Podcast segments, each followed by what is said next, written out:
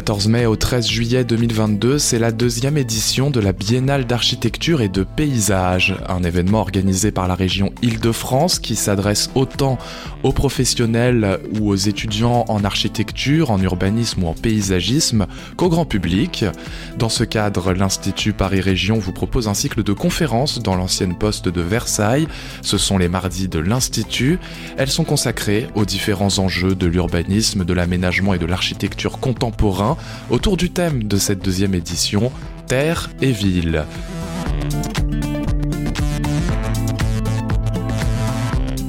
Vous écoutez le podcast de la première conférence vers un SDRIF environnemental pour se projeter en 2040, enregistré le 17 mai 2022.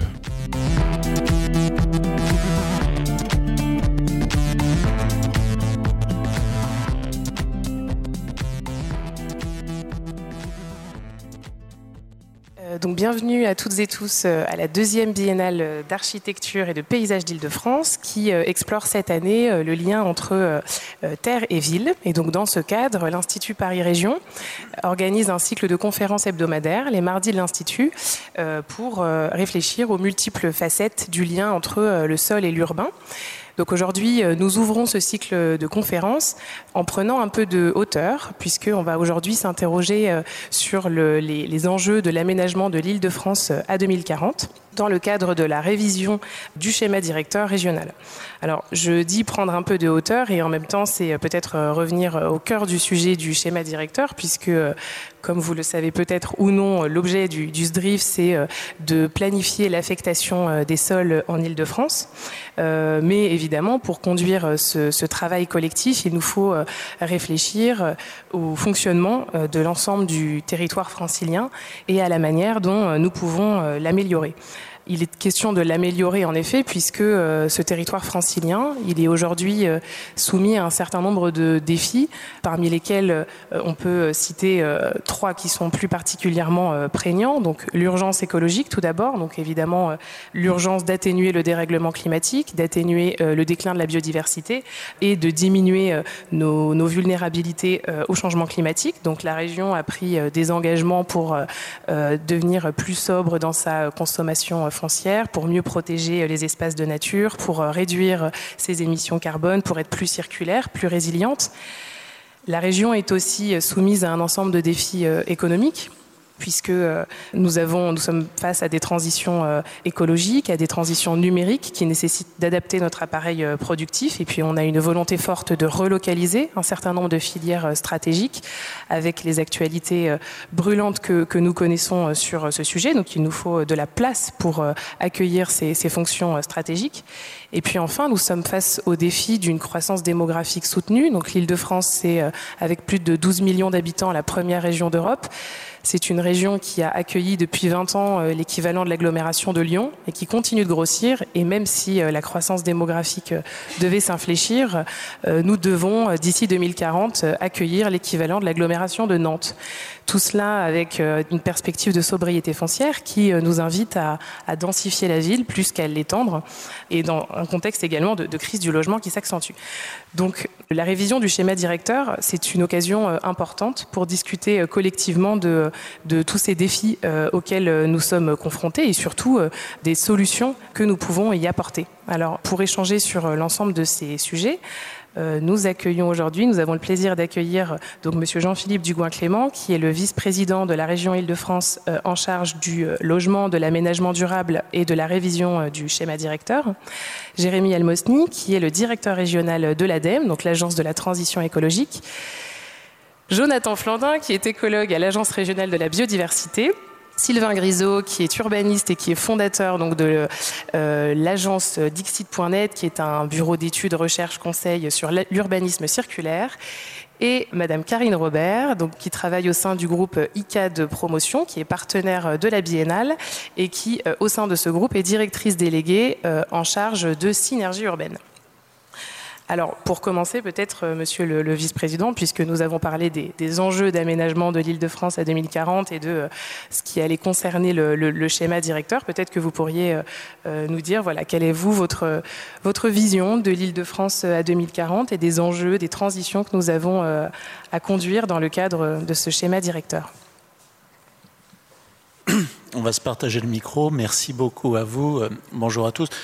Bon, je vais être très bref euh, parce que moi, ce qui m'intéresse euh, aujourd'hui, c'est pas tant de venir faire un exposé que de venir vous écouter les uns et les autres et de pouvoir échanger avec vous. Nous avons pris le parti il y a maintenant quelques mois de cela, en novembre 2021 déjà, excusez-moi, euh, de lancer la révision du SDRIF, euh, document datant de 2013, mais dont la euh, conception, le travail de concertation datait des années 2010, 2011, 2012, c'est-à-dire document imaginant une Île-de-France dans une période très différente de celle que nous connaissons euh, aujourd'hui, dans une période où euh, l'urgence écologique, la crise climatique euh, n'était pas au niveau où elles sont aujourd'hui, n'avait pas le niveau de pénétration dans l'inconscient collectif et dans la volonté des Français et des Franciliens de voir le monde évoluer et changer. Moi, je vais être extrêmement prudent sur que je vais vous dire aujourd'hui parce que ces deux dernières années nous ont appris que prévoir l'avenir était quelque chose totalement nébuleux. Nous avons vécu des décennies en nous imaginant que l'homme, le savoir, pouvait prévoir, pouvait imaginer absolument tout. Et en deux ans, on a vécu euh, une espèce de film de science-fiction au travers euh, de la Covid qui a changé profondément les modes de vie, qui a profondément modifié euh, le commerce international, qui a profondément modifié les aspirations individuelles de beaucoup de personnes, notamment parmi les plus jeunes d'entre nous. Quand je dis les plus jeunes, c'est les générations à venir, la génération de ceux qui aujourd'hui ont 10 ans, 20 ans, 30 ans, ceux qui vont être amenés à faire le monde des 30 années qui viennent. Et puis euh, le déclenchement d'une guerre euh, que personne n'imaginait possible à trois heures de Paris à trois heures de Paris, euh, d'une guerre avec une puissance nucléaire, qui aujourd'hui met en cause euh, le simple fait de pouvoir continuer à avoir une agriculture nourricière suffisante pour alimenter les populations européennes ou mondiales. La question du maintien d'une production agricole suffisante était quelque chose qui ne se posait plus ces dernières années. La question qui se posait, c'était la question de l'amélioration des process, de la modification des process. On voit aujourd'hui avec euh, la raréfaction de la production, les hausses de coûts, les explosion de coûts, je ramènerai sur les décisions prises par l'Inde il y a quelques heures de cela, la difficulté dans laquelle nous sommes. Face à tout ça, je crois qu'il serait totalement euh, orgueilleux, totalement hors de propos de vouloir euh, prédire ce que sera l'île de France en 2040, cette métropole mondiale française de 12 300 000 habitants qui fait face à une croissance économique, une croissance démographique comme aucune autre région en France n'a euh, à y faire face. Au fond, ce qui nous importe aujourd'hui, euh, pour paraphraser Saint-Exupéry, euh, c'est pas de prévoir l'avenir, mais c'est tout simplement de le rendre possible. C'est d'essayer de dessiner avec vous un cadre qui aille dans trois directions une région qui soit à la fois ZAN, zen et zéro déchet. C'est une région qui euh, essaye d'infléchir son modèle pour aller vers le zéro artificialisation nette, c'est-à-dire la sobriété sur la consommation de ces terres, vers le zéro émission nette, c'est-à-dire vers la tenue des accords de Paris, vers la lutte contre le réchauffement climatique, ce qui est probablement la mère de toutes les batailles, et vers le zéro déchet, c'est-à-dire vers une circularité beaucoup plus forte de notre économie, dans le cadre d'une région qui est dépendante à 80% pour les matières consommées en Ile-de-France de matières importées, que ce soit d'autres régions françaises ou que ce soit de l'étranger c'est euh, tenir cette gageure écologique avec euh, l'objectif de rester une région qui soit attractive, qui soit euh, économiquement dynamique et d'être une région qui puisse être une région qui arrive enfin à se développer autour de plaques de polycentralité pour être beaucoup moins engoncée euh, dans cette espèce de structure euh, totalement française, jacobine, autour duquel le pays s'est formé, qui est une structure ramenant l'ensemble de nos activités, de nos transports, de nos développements à la capitale, avec une saturation mécanique qui s'opère. Donc face à tout ça, j'ai été déjà beaucoup trop long. Maintenant, je vais beaucoup vous écouter. Et puis, en fonction des interventions euh, des uns et des autres, que ce soit autour de la table ou euh, des personnes dans cette salle, on aura l'occasion de rebondir, de pouvoir réagir les uns et les autres. Juste vous dire que dans le cadre de la concertation euh, préalable à ce SDRIF environnemental, c'est un travail de deux ans Le SDRIF environnemental, nous envisageons de l'adopter pour l'été 2024, d'arrêter un projet de document mis en enquête publique printemps, début de l'été 2023, puis ensuite l'enquête publique et l'adoption du document un an plus tard.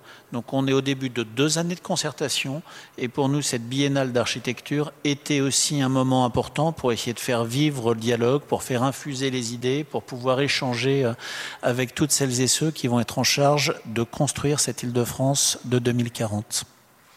Merci. Euh, donc vous avez parlé de, l'enjeu de prévoir, non pas de prévoir l'avenir, mais de le rendre possible. Et donc euh, pour ce faire, euh, vous avez évoqué le, modèle en 2040 d'une région ZAN, zen, circulaire, qui soit plus polycentrique et voilà un certain nombre de, de qualificatifs pour cette région.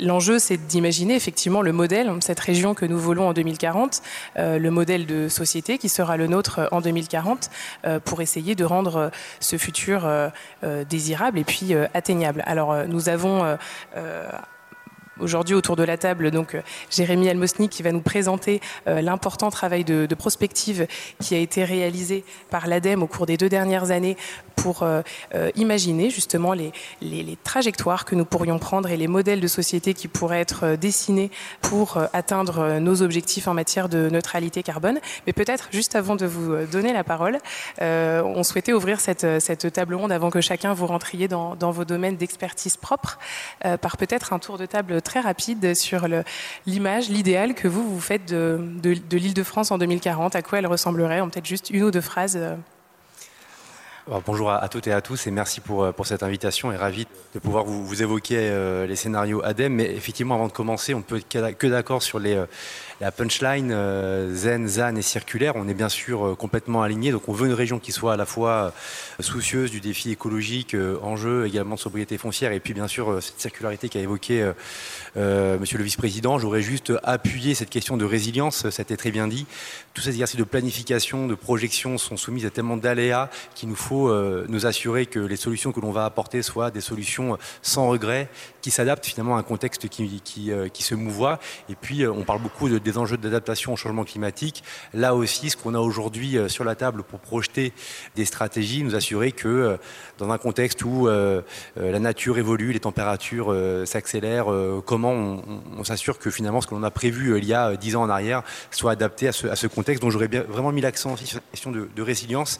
Et puis on voit que finalement, euh, toutes ces, euh, toutes ces visions, tout cet exercice de planification euh, s'appuie largement sur des, des, logiques de transformation. Et donc, il dit transformation, qu'elles soient technologiques ou économiques, vont nécessiter des profondes transformations sociales. Et donc, il faut s'assurer que bah, la région idéale soit aussi inclusive tenir compte, euh, si on parle de transformation technologique, qu'elle soit accessible au plus grand nombre, si on parle de, transformation des modes de vie, nous assurer qu'on intègre ces enjeux d'acceptabilité.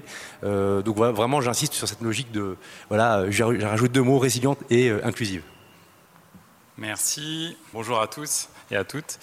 Alors en, quelques mots, euh, l'île de France de demain, c'est déjà euh, celle que l'on va construire aujourd'hui autour des, sujets et euh, des enjeux qui ont été évoqués par le, vice-président, autour bien évidemment de l'enjeu, et j'y reviendrai quand ce sera mon tour, mais sur les enjeux liés au déclin de la biodiversité, liés au changement climatique.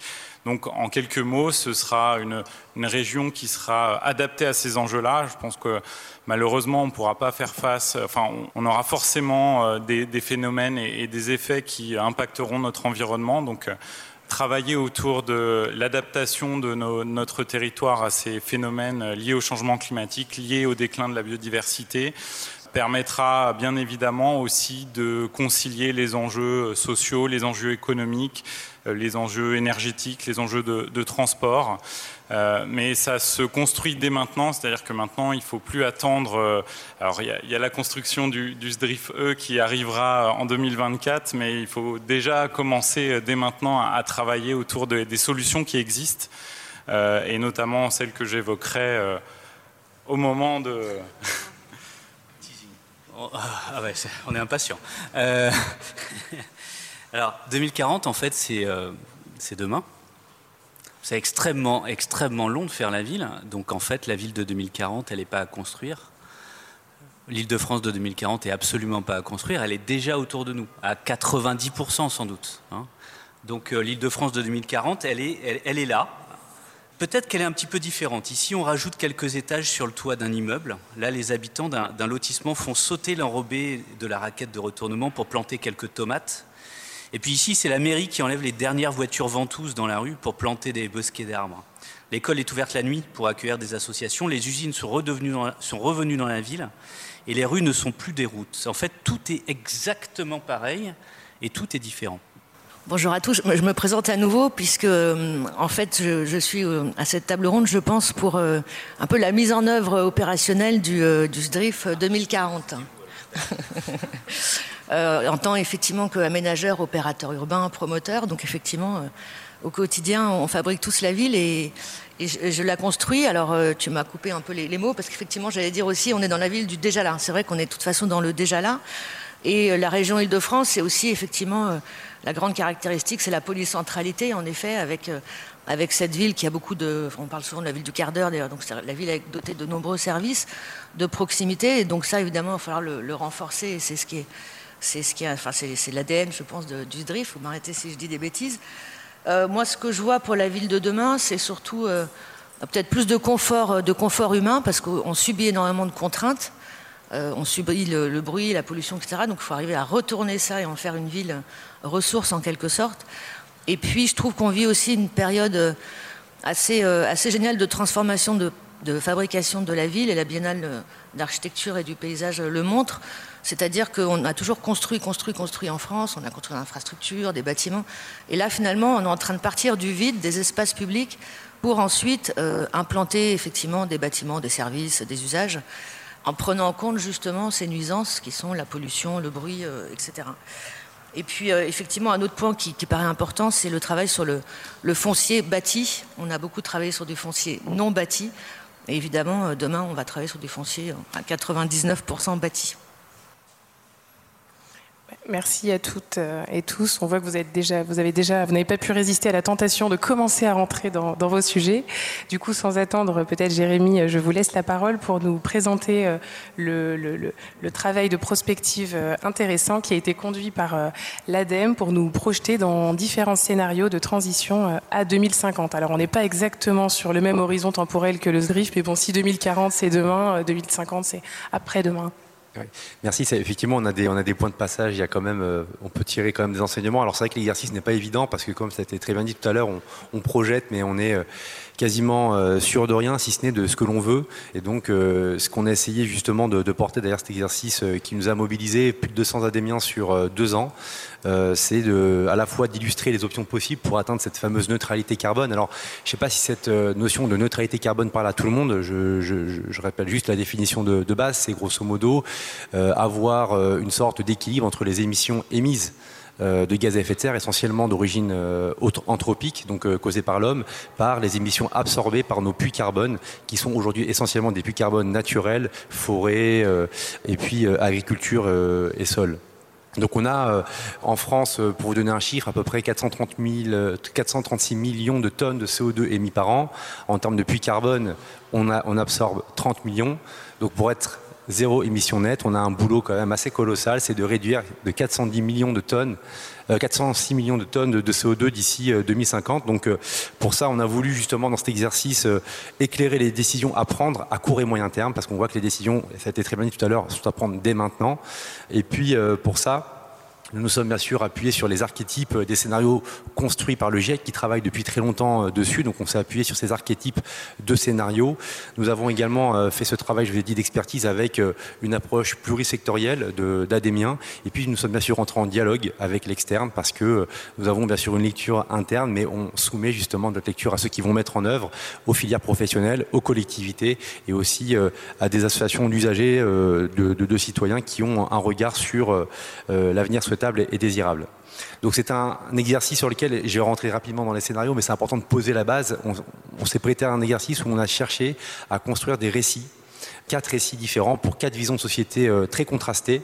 Et on a volontairement eu une approche exhaustive. Quand je dis exhaustive, une approche plurisectorielle. On a regardé ce qui se passait sur la mobilité, ce qui se passait sur l'aménagement, ce qui se passait sur l'alimentation, les sols, sur également les, euh, les services énergétiques comme euh, euh, l'électricité, euh, l'hydrogène, les, biocarburants, etc., pour faire justement une vision complète, cohérente, une structure cadre en tout cas cohérente pour dresser justement ces récits, parce qu'on voit que finalement les secteurs sont extrêmement interdépendants. On peut avoir une ambition portée sur c'est quoi le mix énergétique demain, mais si je pense à ça, je ne peux pas mettre de côté ce que je veux en termes de mobilité, ce que je veux en termes d'aménagement du territoire et ce que je veux également sur euh, la mobilisation de, la biomasse. Donc on a vraiment eu cette approche multisectorielle et puis une comparaison multicritère.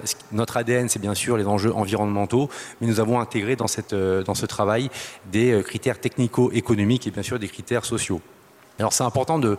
J'ai pointé du doigt cette question et cette approche multisectorielle parce que finalement, quand on pose nos scénarios, c'est pas une boîte une boîte à solutions. C'est-à-dire qu'on ne va pas aller piocher euh, scénario 1, ça, ça me plaît plutôt pas mal sur le, sujet mobilité. C'est important d'avoir cette approche dit systémique parce que, euh, voilà, pas de solutions qui sont décorrélées. On a vraiment cette logique d'interdépendance et il faut euh, avoir une vision globale. Donc, si maintenant nous, nous prenons quelques minutes pour faire le résumé de 687 pages en accès libre et gratuit que je vous invite véritablement à lire, c'est passionnant vraiment euh, vous dire que dans nos scénarios, donc le scénario S1, S2, le scénario appelé génération frugale, scénario numéro 1, et le scénario coopération territoriale, sont des scénarios qui vont mettre davantage les leviers sur la sobriété.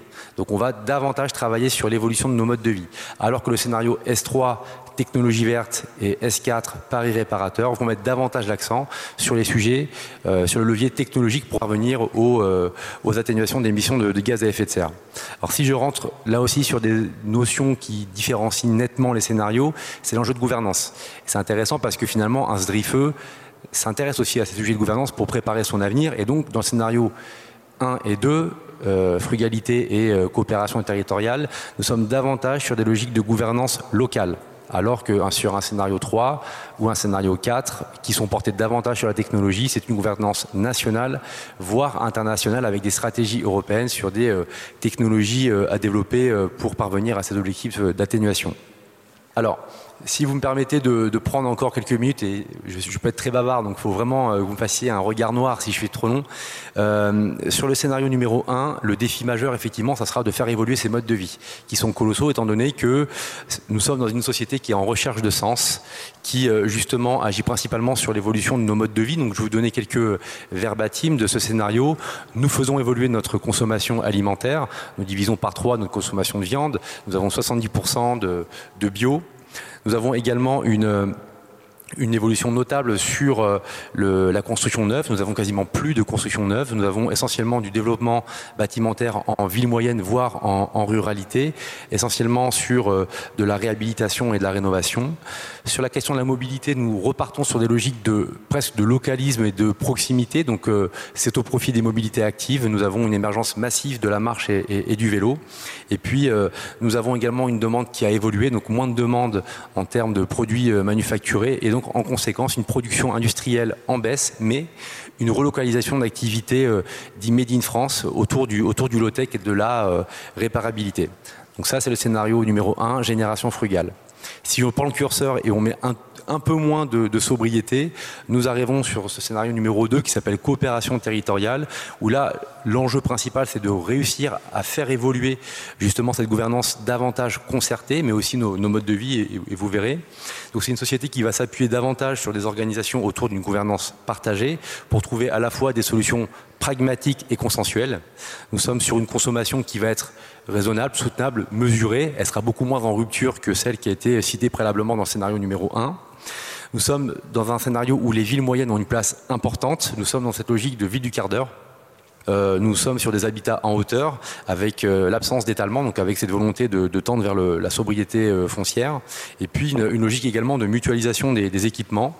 Et là, sur le volet industriel, nous accompagnons les industriels à, décarboner leur activité, à la fois leur appareil productif, mais aussi en réinterrogeant leur modèle économique et leur stratégie, en réindustrialisant des secteurs stratégiques en concertation avec le territoire.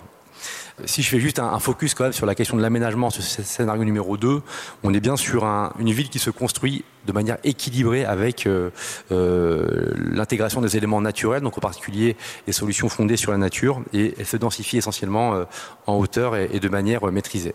On continue à pousser le curseur on quitte la sobriété, on part sur le, volet technologique, donc sur le scénario numéro 3, technologie verte. Donc là, le, pari, c'est de trouver euh, la bonne ligne de crête euh, entre un objectif de décarbonation euh, sans modifier nos modes de vie. Nous sommes plutôt dans une continuité de, nos, pratiques et de nos modes de vie.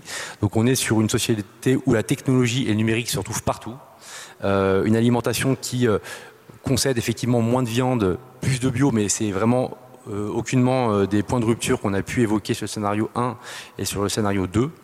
Nous sommes dans une exploitation plus forte de la biomasse, essentiellement à des fins euh, énergétiques. Là, la ville s'étend essentiellement autour des métropoles. Donc on va avoir une métropolisation de, la société encore plus forte, en privilégiant, en privilégiant d'ailleurs des logiques de déconstruction ou reconstruction massive dans une logique presque haussmanienne. Et puis, sur les mobilités, on, ne change pas nos pratiques, nos modes de vie. Donc, nous avons une augmentation des mobilités par personne et en contrepartie, euh, une, volonté de euh, verdir davantage les, vecteurs énergétiques avec une décarbonation euh, forte des technologies utilisées. Donc là, effectivement, sur le plan de l'aménagement, c'est les métropoles qui, prennent le pas, qui concentrent à la fois l'intégralité des activités attendues par les citoyens et des services, et puis également une volonté de nécessité en tout cas de reconfigurer le, le périmètre de ces métropoles avec ces opérations de déconstruction-reconstruction. Et puis le dernier scénario, alors ce que je ne vous ai pas dit, excusez-moi, c'est qu'il y a quand même une compensation. On développe les puits carbone technologiques. Donc je vous ai parlé tout à l'heure de puits carbone biologiques. Pour compenser euh, les émissions émises dans ces scénarios numéro 3, nous allons développer en particulier des techniques de captage et stockage carbone auprès des industriels, mais aussi des technologies encore peu matures sur le, captage de carbone dans, l'air. Et puis le scénario numéro 4, le pari réparateur, là on change rien. On est vraiment sur euh, une volonté euh, de pousser euh, nos, modes de vie actuels tels qu'ils le sont aujourd'hui, avec un foisonnement de l'usage des biens de consommation, avec euh, une importante consommation matière, matière euh, en, en, conséquence. Là, la biomasse est exploitée à son maximum. Trois quarts de la biomasse non, non alimentaire est valorisée essentiellement à des, à des fins énergétiques. Donc là, on est en conséquence sur des reconfiguration paysagère. Nous sommes aussi sur euh, des logiques productivistes presque, c'est-à-dire qu'on va euh, substituer les feuillus au profit des, épineux. Donc on va avoir des stratégies euh, de, mobilisation massive de la biomasse en contrepartie des efforts et des progrès conséquents sur la, partie, efficacité énergétique, à la fois auprès des industriels, mais aussi dans la mobilité et euh, le bâtiment permettant de faire des économies extrêmement fortes. Et là, sur l'aménagement, on reste quand même sur le développement des villes, des grandes villes et de l'étalement urbain au profit de logiques de confort et de plus de sécurité. Et donc euh, là, en contrepartie, un développement extrêmement fort et massif des euh, technologies de compensation et de stockage carbone euh, technologiques pour lesquelles on a encore une série de questionnements. Et puis pour terminer, juste deux minutes, je vous ai dressé voilà quatre scénarios extrêmement contrastés. Finalement, c'est des, choix de société qui sont à, délibérer, mais on a quand même tiré des enseignements transversaux entre ces, quatre scénarios.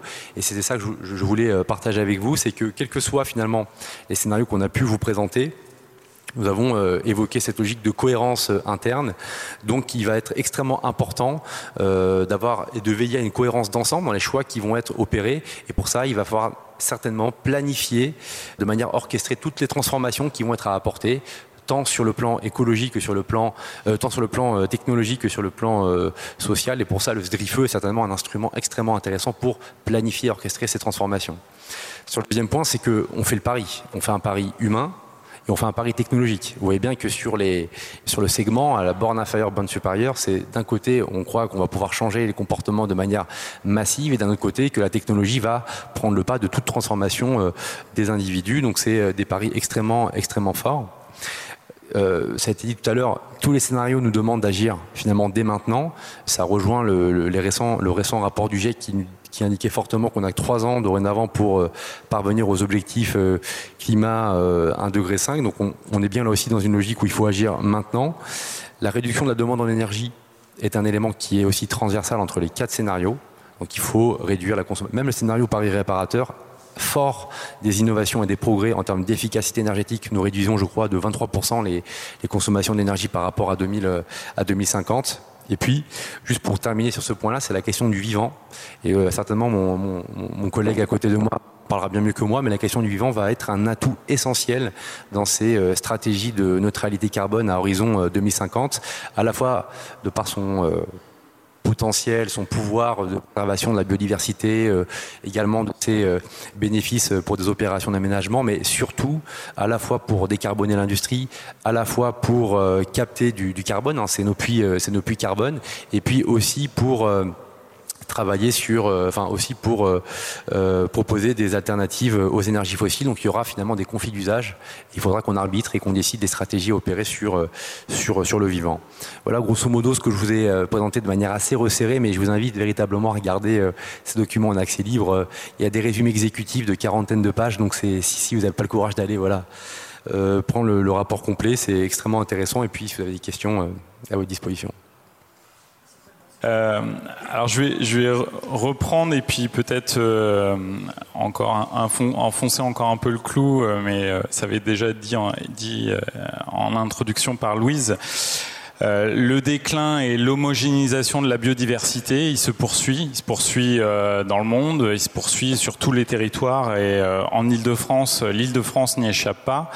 Bien évidemment dans tous les milieux, Évidemment, on pense euh, biodiversité, on pense à nos espaces naturels, agricoles et forestiers, mais l'urbain est un, est un milieu à part entière pour euh, la biodiversité et euh, il faut aussi la prendre en compte dans nos villes. C'est un déclin aussi pour toutes les espèces, pour la, flore, la faune, la fonge. Donc vraiment une urgence, une urgence euh, d'autant plus que l'on connaît les causes de ce déclin, l'urbanisation évidemment, la perte nette euh, d'habitats naturels, euh, agricoles, forestiers, la fragmentation des habitats, les, pollutions générées par les activités humaines, évidemment l'intensification des, pratiques agricoles, tous ces facteurs impactant évidemment la biodiversité. Donc évidemment il y a des enjeux de, préservation de nos espaces naturels, agricoles et forestiers, mais la reconquête de la biodiversité, elle va passer euh, sur une prise en compte dans l'ensemble du territoire, pas seulement euh, dans les espaces protégés, mais aussi euh, dans les espaces qui serviront de, de connexion, de lien entre ces espaces naturels, agricoles et forestiers, dans ces villes. Ça doit se décliner dans l'ensemble des politiques publiques et je pense que le, futur SDRIF E en sera un des leviers. Alors on ne peut pas dissocier la question de la perte de la biodiversité, de l'enjeu climatique, climat et biodiversité étant les, deux faces d'une même pièce. Les enjeux climatiques, ben, on les ressent aussi euh, d'ores et déjà euh, en Ile-de-France, hein, les, vagues de chaleur, euh, voilà, on, est en plein dedans. Euh, les inondations, les sécheresses et malheureusement bah, la, fréquence, l'intensité de, ces événements vont, vont s'amplifier d'ici la fin du siècle. Alors, heureusement, il ne faut pas être trop défaitiste, je le disais, on a déjà des solutions et des leviers qui vont permettre euh, d'adapter, d'atténuer, d'améliorer euh, l'accueil de cette biodiversité et sa préservation sur nos territoires. Ce sont, euh, bah, ça a été dit juste avant, les solutions fondées sur la nature qui vont s'appuyer finalement sur les propriétés, le fonctionnement des écosystèmes naturels à travers leur, protection, à travers leur, gestion, leur réhabilitation, donc sur un territoire donné, afin que ce territoire bah, soit adapté aux effets du changement climatique que je vous ai cité juste, juste avant et atténuer le, phénomène tout en préservant la biodiversité. Et on va voir que euh, ces solutions permettent aussi de répondre aux enjeux euh, non seulement climatiques et de préservation de la biodiversité, mais aussi aux questions sociales, aux questions économiques, aux questions énergétiques, tout ça étant, étant lié. Donc le déploiement des solutions fondées sur la nature sont, vont, vont seront et sont déjà d'ailleurs un des leviers et seront l'occasion en tout cas de, répondre à ces enjeux-là dans le, le, le futur SDRIF E, environnemental. Alors comment euh, concrètement ça se traduit? Ça, Ces solutions sont euh, mobilisables dans tous les milieux, sur tous les espaces. Alors je vais commencer par la ville parce qu'on parle d'aménagement euh, quand on parle du, du SDRIFE avant tout.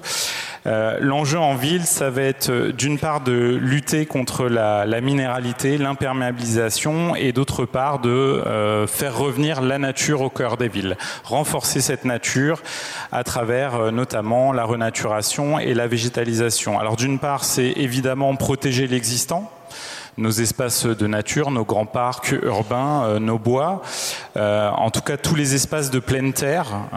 vraiment, je pense que la, la question de la pleine terre doit être un un élément euh, à prendre en compte et qui est essentiel puisque c'est euh, nos sols qui sont euh, le support de, de, notre biodiversité. Donc déjà, il y a cet aspect-là. On peut aussi évoquer la question des, des friches en, en, ville et les enjeux qu'il peut y avoir derrière d'essayer de les reconquérir, en tout cas pour celles qui présentent un intérêt et un potentiel écologique.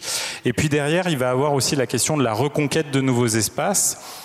Et donc euh, l'enjeu notamment de la désimperméabilisation, essayer de rendre euh, nos territoires moins euh, minéralisés et donc plus résilients face aux phénomènes liés au, changement climatique, les îlots de chaleur urbains, les questions du ruissellement, les inondations qui vont toucher les populations aujourd'hui et demain de plus en plus.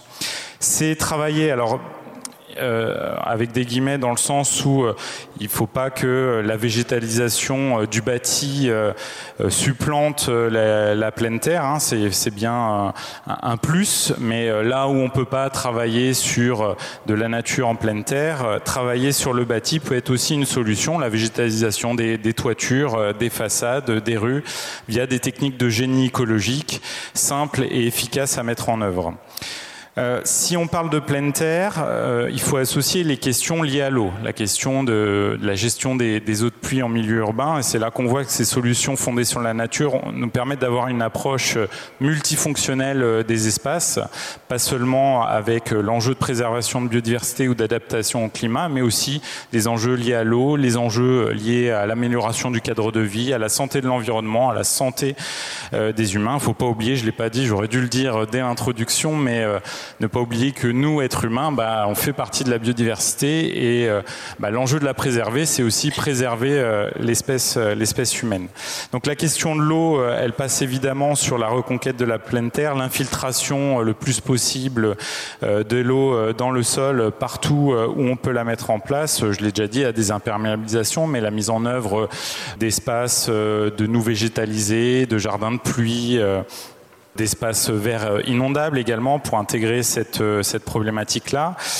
C'est aussi euh, reconquérir des espaces qui ont été oubliés ou perdus. Je pense notamment à nos, cours d'eau enterrés, à nos rivières urbaines qui ont été canalisées et qu'on ne voit plus. Essayer, là où c'est possible, de les reconquérir, de réouvrir ces espaces-là et de les renaturer là où c'est possible.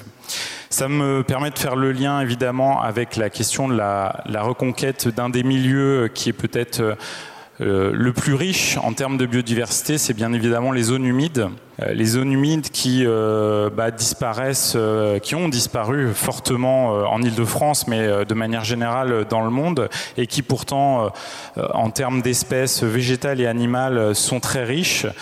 je pense qu'il y a un enjeu fort à, à préserver déjà l'existant et à essayer de, de reconquérir ces, ces, ces, zones humides perdues, ces zones humides qu'on retrouve dans tous les milieux, en ville évidemment, mais dans nos espaces agricoles, dans, dans nos forêts.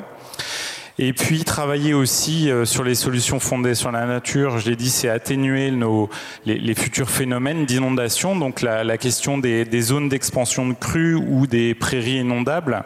Donc ces, annexes hydrauliques euh, associées au cours d'eau. Là aussi, il y a un enjeu pour euh, les préserver ou du moins les développer pour pouvoir atténuer les, futurs phénomènes qui nous attendent dans les, années à venir.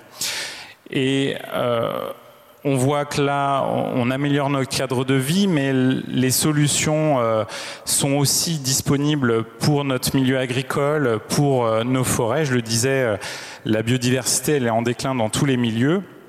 Alors pour l'agriculture et pour euh, nos forêts, l'enjeu il est plutôt dans la façon dont on va gérer. Alors bien évidemment, il y a toujours la question de l'urbanisation euh, et, de la perte euh, de, ces habitats-là, mais derrière, pour l'agriculture, il faut atténuer l'impact que peut avoir les pratiques actuelles intensives, notamment en Ile-de-France. Hein, on est fortement concerné à travers le, déploiement, dans la mesure du possible, des mesures agroécologiques d'agriculture d'agriculture agroécologique, de, de préservation des sols, d'une meilleure prise en compte notamment des, des, cultures, des périodes de rotation des cultures. C'est aussi retrouver les éléments structurants du paysage qui participent aussi euh, de notre biodiversité euh, agricole, les haies, les bandes enherbées, euh, les, fossés, les arbres isolés, les, bosquets, les mares, les mouillères, tous ces éléments qui permettent de construire une trame agricole qui permet aussi une diversification et un meilleur accueil de la biodiversité et surtout lui permettre d'accomplir son, son, cycle de vie. C'est aussi un travail au niveau des cultures parce que la, la biodiversité, c'est pas que la faune et la flore, mais c'est aussi la biodiversité des cultures, à la fois génétique, pour permettre aux cultures d'être euh, euh, adaptées notamment euh, aux futures maladies peut-être qui arriveront, aux futurs parasites, et travailler sur des variétés cultivées, ça permet aussi d'adapter, d'avoir des, cultures plus adaptées à ces, futures, ces futures contraintes. C'est aussi une diversité dans le mélange des cultures plutôt spécifique ici en, mélangeant. Et puis enfin, euh, il y a un élément qui a un peu disparu. Euh, euh, en Ile-de-France, c'est l'élevage et essayer de reconquérir l'élevage extensif, notamment en fond de vallée. ça permettra aussi d'entretenir des milieux ouverts qui sont également important euh, pour notre biodiversité francilienne en particulier, mais pour la biodiversité de manière générale. Et enfin, bah, je, terminerai sur les, forêts qui sont euh, bah, nos puits de carbone, ça a été dit. Ici, c'est pas tant de euh, la préservation de nos forêts franciliennes, elle est déjà quand même assez forte, c'est surtout sur le travail autour de la gestion de ces forêts, notamment sur le bois mort, les îlots de sénescence, les îlots de vieillissement, de créer un peu une trame autour de, ces îlots-là qui accueillent euh, des espèces spécifiques, mais euh, permet aussi d'adapter euh, nos forêts et que ces forêts soient plus résilientes de par une diversité d'espèces qu'on va retrouver, mais aussi de par une diversité des, des âges des, des espèces d'arbres et aussi des strates de végétation, d'avoir des milieux ouverts, euh, des zones humides, tout ça euh, participe euh, évidemment du maintien de, nos forêts. Donc tous ces éléments-là, on, peut évidemment euh, les mettre en place euh, d'ores et déjà sur nos territoires. Ils le sont d'ailleurs par un certain nombre d'acteurs et l'Île-de-France en prône la, mise en œuvre.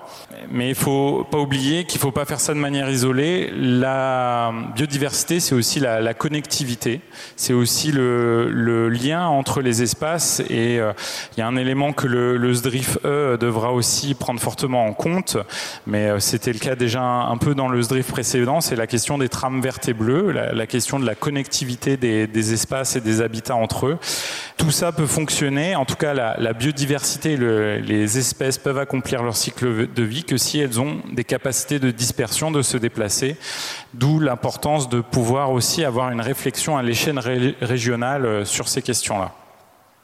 Merci euh, Jonathan pour euh, ce, du coup, ce tour d'horizon de solutions euh, finalement assez, assez concrètes sur ce que l'on peut faire dans les différents types de territoires franciliens. Donc on voit bien que ça, voilà, qu'on a des enjeux dans les espaces ruraux, dans le cœur de métropole. Donc voilà, on reconnaît nos, nos différents cadres de vie franciliens et donc on a, on va avoir voilà une capacité à, à, prendre en compte dans le cadre du SDRIF la multiplicité des enjeux naturels. Et finalement, tu as évoqué la mobilisation des forêts, la mobilisation des ressources agricoles. Ça fait aussi écho avec euh, différents aspects des scénarios de, de l'ADEME, où on voit que la mobilisation de la biomasse et la préservation des espaces naturels n'est finalement... Euh, alors, la mobilisation de la biomasse varie selon les types de scénarios.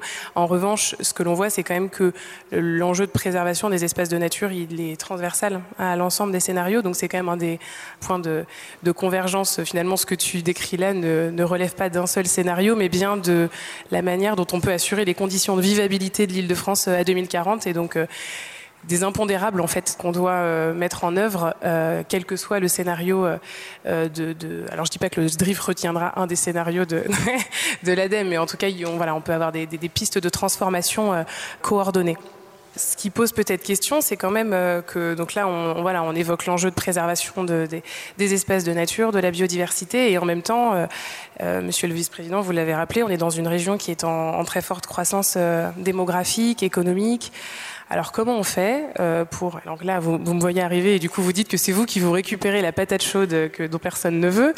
Comment on fait pour euh, assurer tous ces enjeux de, préservation des, espaces de, nature dans tous les types de, territoires franciliens? En gros, comment on peut construire de manière euh, plus vertueuse la ville de demain, adapter celle qui existe aujourd'hui, vous l'avez euh, déjà dit, euh, voilà, concilier cette croissance forte de notre territoire et puis euh, les enjeux de protection de la nature qui ont été évoqués. Euh... Comment on fait pour tout changer sans rien changer en fait C'est ça hein, l'enjeu et c'est un peu le, ce qui est sous-jacent à un certain nombre de scénarios que je ne citerai pas hein, par politesse euh, de l'ADEME. Euh, on, on, on, voit bien, hein, les crises sont liées. Alors je, je rajoute euh, crise climatique, crise de la biodiversité. Nous faisons partie de la biodiversité, donc on fait partie de cette crise hein, déjà. Mais en plus, on s'aperçoit qu'on rajoute une crise des ressources. La crise écologique, c'est bien ces trois crises-là à tel point qu'on risque de, manquer de, blé noir et donc de galettes. Je suis nantais euh, cet hiver. Euh, c'est une anecdote, mais voilà, un impact mondial là-dessus. Trois crises écologiques qui ont évidemment un impact social, puisque ce sont les mêmes qui euh, habitent un logement mal isolé, qui sont dépendants de leur voiture et, qui donc vont, payer ces questions-là à plusieurs niveaux, alors qu'évidemment, comme cadre supérieur, ma maison est bien isolée, je peux aller au boulot en vélo, et, c'est d'ailleurs une ancienne usine où est installé mon coworking, puisque les usines sont maintenant dans la périphérie. En fait, on a plein de besoins et on l'a dit, il faut accueillir Nantes en Ile-de-France. Alors, nous, on est bien à Nantes. Hein. Donc, vous, voilà, mais la, la population de Nantes, hein, c'est bien ça en fait, qu'il n'y ait pas d'ambiguïté. Ok. Euh, on va se développer économiquement? On a un besoin de résilience climatique. Donc euh, tout ça pour encaisser les chocs, il va falloir faire quelque chose. On a un besoin de décarbonation qui n'est pas complètement anecdotique. Hein. Euh, L'objectif 2050 dans la stratégie nationale bas carbone, tout le monde a le chiffre en tête, évidemment. On a plein de professionnels du bâtiment ici. C'est une réduction de 94%. Donc autant vous dire que vous pouvez changer les chaudières fuel, euh, vous n'avez pas fini le boulot. En plus, on a un changement démographique euh, avec un vieillissement de la population dont on ne veut pas parler, mais qui est une vérité euh, importante, notamment sur l'occupation de, nos logements, d'un changement, des changements technologiques qui se multiplient. On travaille plus comme il y a deux ans. Euh, donc on a une multiplicité de choses et il va bien falloir adapter la ville pour ça. Et en fait, depuis une cinquantaine d'années, à chaque fois qu'on a un nouveau besoin, on construit un bâtiment neuf dans la périphérie ou dans une grande opération de renouvellement urbain. On sait faire. On sait faire. Sauf que la solution qu'on a employée depuis 50 ans marche plus. Euh, on est en train de parler, de sortir des, grands mots, alors frugalité ou sobriété. Alors, on oublie souvent hein, que la sobriété, c'est pas la décroissance. Ça n'a rien à voir en fait, sinon on dirait décroissance. Hein. La sobriété, c'est simplement plutôt que de travailler sur l'offre, on travaille sur la demande. Aujourd'hui, on a un mal de chien à travailler sur euh, l'offre alimentaire, par exemple, de blé noir. On ne peut pas. Donc la seule chose sur laquelle on peut travailler, c'est sur la demande, en fait. Et s'il y a bien une chose euh, sur laquelle on ne peut pas travailler sur l'offre, c'est la terre. En fait, c'est la pleine terre qui en plus d'être un espace d'accueil de la biodiversité, est aussi un espace d'accueil de l'agriculture, est aussi un espace d'accueil de génération euh, de biomasse, dont on a vu que c'était finalement le goulet d'étranglement dans le scénario de l'ADEME. Hein, où, finalement on a moins de difficultés à se partager les restes de pétrole que, la biomasse dont on va avoir besoin, dont tout le monde a besoin. Donc on est face à des ressources qui sont restreintes, à des risques de pénurie, et donc la question c'est, on a deux modes de gestion, soit euh, le marché libre, c'est-à-dire le renal libre dans, dans le poulailler libre, plus vous avez d'argent, plus vous avez accès aux ressources, et donc ça marche pour certains. Soit on a des formes de régulation, c'est ce que certains euh, commencent à appeler la planification. Donc on va bien être obligé de s'organiser. Mais en tout cas, euh, le problème, c'est que l'outil qu'on a développé et, qui marche bien, hein, on, sait faire la ville, on le fait extrêmement efficacement depuis un demi-siècle, c'est la construction neuve, qui est un vrai sujet. Hein. D'ailleurs, c'était l'essentiel des débats euh, pendant, la, pendant la présidentielle, enfin quand il y a eu des débats. Hein. Euh, c'était sur la construction neuve, ce qui est absolument important, sauf qu'on a déjà construit 80% de la ville de 2050. Donc là, c'est important, mais c'est complètement secondaire en fait. La question, c'est qu'est-ce qu'on fait de la ville qui est déjà autour de nous? Donc il va falloir qu'on qu qu emploie un autre outil. Alors moi, j'ai rien inventé, hein, euh, mais finalement, quand on parle de cette sobriété à la fois en sol et cette sobriété en matériaux, donc une sobriété constructive, on est juste en train de se poser la question de comment assumer nos besoins, notamment dans un territoire qui est attractif, dynamique et qui compte pas renoncer à tout ça, et de toute manière qui est peuplé. Donc, euh, comment est-ce qu'on répond à nos besoins, nos besoins d'aujourd'hui, nos besoins de demain, ce qu'on ignore d'ailleurs, en limitant notre consommation de sol et notre consommation de matériaux liés à l'acte de construire? Et en fait, aujourd'hui, dès qu'on a un besoin, on construit du neuf dans la périphérie ou une grande opération. Je me répète, mais je me répète beaucoup parce que parfois ça rentre. Je suis aussi prof. Euh, on a besoin d'inverser en fait le processus de décision. C'est ce que j'ai appelé l'urbanisme circulaire, c'est se dire que d'abord on se pose la question de ne pas construire. Est-ce que finalement, pour répondre à nos nouveaux besoins, on a besoin de construire ou est-ce qu'on peut utiliser les bâtiments existants? On en a un ici qui servait finalement à rien, qui sert ce soir en tout cas, qui demain servira sans doute à autre chose.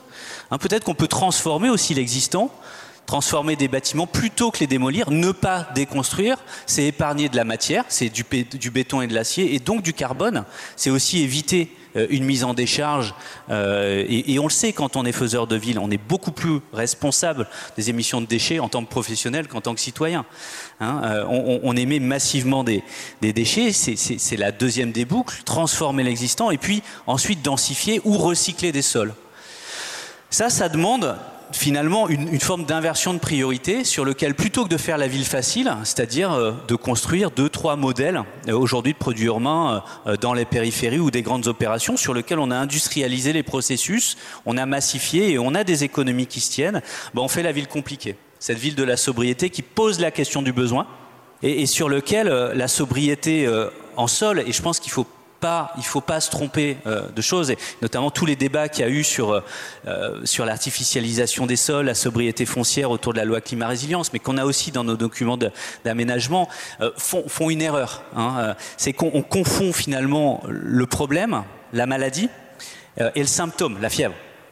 Et la consommation de sol, hein, cette, croissance effrénée de la ville qu'on a ici comme ailleurs, et peut-être moins d'ailleurs en Ile-de-France qu'ailleurs en France, euh, c'est finalement le symptôme de cette priorité donnée à la construction neuve, à la ville industrialisée. Pour autant, la sobriété foncière, elle induit une sobriété en termes de mobilité, en termes de construction, parce qu'on va moins loin, parce qu'on s'étale moins, etc., etc. Alors c'est un, beau modèle hein, pour, euh, pour les métropoles attractives et dynamiques, mais qu'est-ce qu'on fait de, du reste de la France et de l'île de France. en fait, c'est un modèle qui peut s'appliquer partout, mais qui s'applique différemment, qui pose la question de a-t-on besoin de construire? A-t-on besoin de déconstruire? Est-ce qu'on a des espaces dans la ville qui permettent de faire? Est-ce qu'on a des interstices? L'Institut a publié il y a peut-être deux mois un recensement des friches en île de France. Deux mois? C'était en décembre, je crois. On a appris deux choses déjà qu'on avait plus de 2000 sites, plus de 4000 hectares de friches en, Ile-de-France, dans un secteur aussi tendu de l'Ile-de-France. Et puis on a appris une deuxième chose, c'est qu'on n'avait pas de recensement des friches en Ile-de-France. En fait, on a tellement de friches en France qu'on ne sait pas combien on en a. On est passé de 2 à 3 millions de logements vacants. On a une multiplication aujourd'hui euh, des bâtiments tertiaires qui servent plus à rien ou à pas grand-chose, en fait, qui sont sous-occupés, qui sont en fait des zombies urbains, hein, euh, dont on va s'apercevoir grâce aux décrets tertiaires qui sont en, fin de vie. Ça veut dire qu'on a la capacité de faire. Encore faut-il regarder la ville autour de nous autrement pour chercher des espaces disponibles, mais aussi des temps disponibles. C'est nos écoles qui sont fermées tout le week-end, c'est nos, nos, médiathèques qui en général sont ouvertes 30 heures par semaine, et c'est pour ça qu'il faut que les écoles soient ouvertes la nuit. Alors allons-y. Hein. Cette entrée du sol, en fait, elle induit euh, une sobriété foncière globale et une sobriété globale. C'est un moyen de toucher le système, parce qu'on est bien là-dessus, en fait. On n'est plus sur un problème d'épargner la nature, hein, de sauver la nature. En fait, la question, c'est c'est la nature qui peut nous sauver. Hein. N'inversons pas les rôles. Et pour ça, il faut changer de système. et arrêter de jouer avec les curseurs. C'est-à-dire que là-dessus, les solutions qui sont à apporter, elles sont extrêmement opérationnelles, puisque quand on dit qu'il faut arrêter la ville facile, euh, ces produits standardisés, la massification, la dépendance au neuf, l'étalement urbain, etc., etc. Ça veut dire qu'il va falloir faire la ville compliquée. La ville compliquée, c'est beaucoup plus d'intelligence et sans doute beaucoup moins de béton. Donc on va changer matière grise. Euh, on va investir sur euh, les femmes et les hommes qui, font la ville et qui peuvent penser le complexe. C'est aussi assumer les erreurs du passé. Hein. les erreurs du passé, c'est l'amiante dans un bâtiment. C'est un bâtiment mal construit qui est incapable d'évoluer. C'est un sol pollué. Euh, et puis aussi se dire qu'on a un certain nombre d'usages qui sont essentiels dans la ville. et rappelons-nous, hein, on a quand même un certain nombre de sujets qu'on n'a pas traités depuis une quinzaine d'années. Alors on a un certain nombre de Français et de Franciliens notamment qui ont dû quitter la ville, la ville attractive, faute de place, faute de capacité à se payer la proximité, parce que la ville du quart d'heure c'est bien, mais encore faut-il pouvoir se la payer. Alors ces Français aux, revenus normaux euh, qui, ont, euh, qui ont voulu un, micro bout de jardin, euh, qui ont des enfants et, qui ont fait le choix d'une plus grande périphérie, qui sont aujourd'hui dépendants de leur véhicule diesel, ils ont acquis pour beaucoup hein, un nom grâce à la pandémie, c'est les travailleurs essentiels, ils n'ont toujours pas de logement dans la ville. Hein, donc ça, c'est notre sujet. Euh, euh, et ça, ça, veut dire aussi que la régulation des prix, euh, assise uniquement sur le, marché libre, hein, le renard libre dans le poulailler libre, fait que depuis 15 ans, on a toujours ce débat sur le logement abordable. Et à chaque fois, on arrive sur une impasse. Et il va falloir considérer qu'on a un certain nombre de sols dans la ville, puisque les sols sont une matière première de la fabrique de la ville, puisqu'ils sont essentiels pour la biodiversité, pour notre résilience alimentaire, puisqu'on a besoin de sols profonds Hein, de vrais sols et pas des sols décoratifs, euh, qu'on a aussi un certain nombre de sols qui sont des sols communs, euh, sur lesquels on a besoin de préserver un certain nombre d'usages. C'est les logements abordables, mais c'est aussi les rez-de-chaussée commerciaux de nos villes et de nos campagnes. C'est aussi nos périphéries économiques qui aujourd'hui sont plutôt euh, des délaissés hein, et, sont peu pensés finalement par l'aménagement, par urbain, mais c'est aussi le périurbain agricole qui fait partie de ces communs puisque aujourd'hui on a évidemment besoin de ces sols pour nous nourrir. Alors une fois que j'ai dit ça, maintenant. Merci Sylvain. Moi je suis parfaitement d'accord avec toi et en même temps non, parce que je pense qu'on a déjà passé ce cycle. En tous les cas, effectivement, dans la région Île-de-France, l'étalement urbain, il est différent dans les, dans les métropoles, dans les 22 métropoles euh, euh, régionales que nous avons en France. Et euh, là, c'est un autre sujet, mais c'est alors on va plutôt dans la ville de l'heure d'ailleurs, non plus du quart d'heure. Effectivement, l'accès à la ville du quart d'heure est assez, difficile et n'est pas accessible à tous je pense qu'on est déjà passé dans cette façon de, fabriquer la ville euh, différemment. On est déjà en train de reconstruire, enfin reconvertir, pour être précise, donc des immeubles de bureaux tertiaires en autre chose, pas nécessairement du logement, mais aussi euh, d'autres choses. Tous les opérateurs, tous les promoteurs, évidemment, se, lancent là-dedans. Ça, correspond aussi à des usages qui sont différents aujourd'hui dans les modes de travailler. Euh, on est déjà en train de dépolluer, de travailler la pleine terre, de fertiliser, et puis de travailler aussi à l'échelle du, bâtiment, euh, du mode de vie, euh, du logement, avec des espaces systématiquement extérieurs. Le confinement, effectivement, a une grande vertu à ce, à ce moment-là, puisqu'effectivement, on s'est tous posé ces questions-là, et on a aujourd'hui, on, réalise en tous les cas en matière de, nouveaux logements, avec, on les réalise avec des espaces extérieurs, et puis une modularité aussi à l'intérieur de l'appartement, et non pas des logements pré, prédéterminés c'est vrai qu'on a, on a connu cette ville industrialisée. Maintenant, il faut vraiment qu'on. Enfin, on y est toujours, on y est toujours, mais il faut vraiment lutter contre ça. On a connu aussi, et c'est le, c'est le SDRIF, d'ailleurs, c'est la planification. Après, on a eu les projets urbains.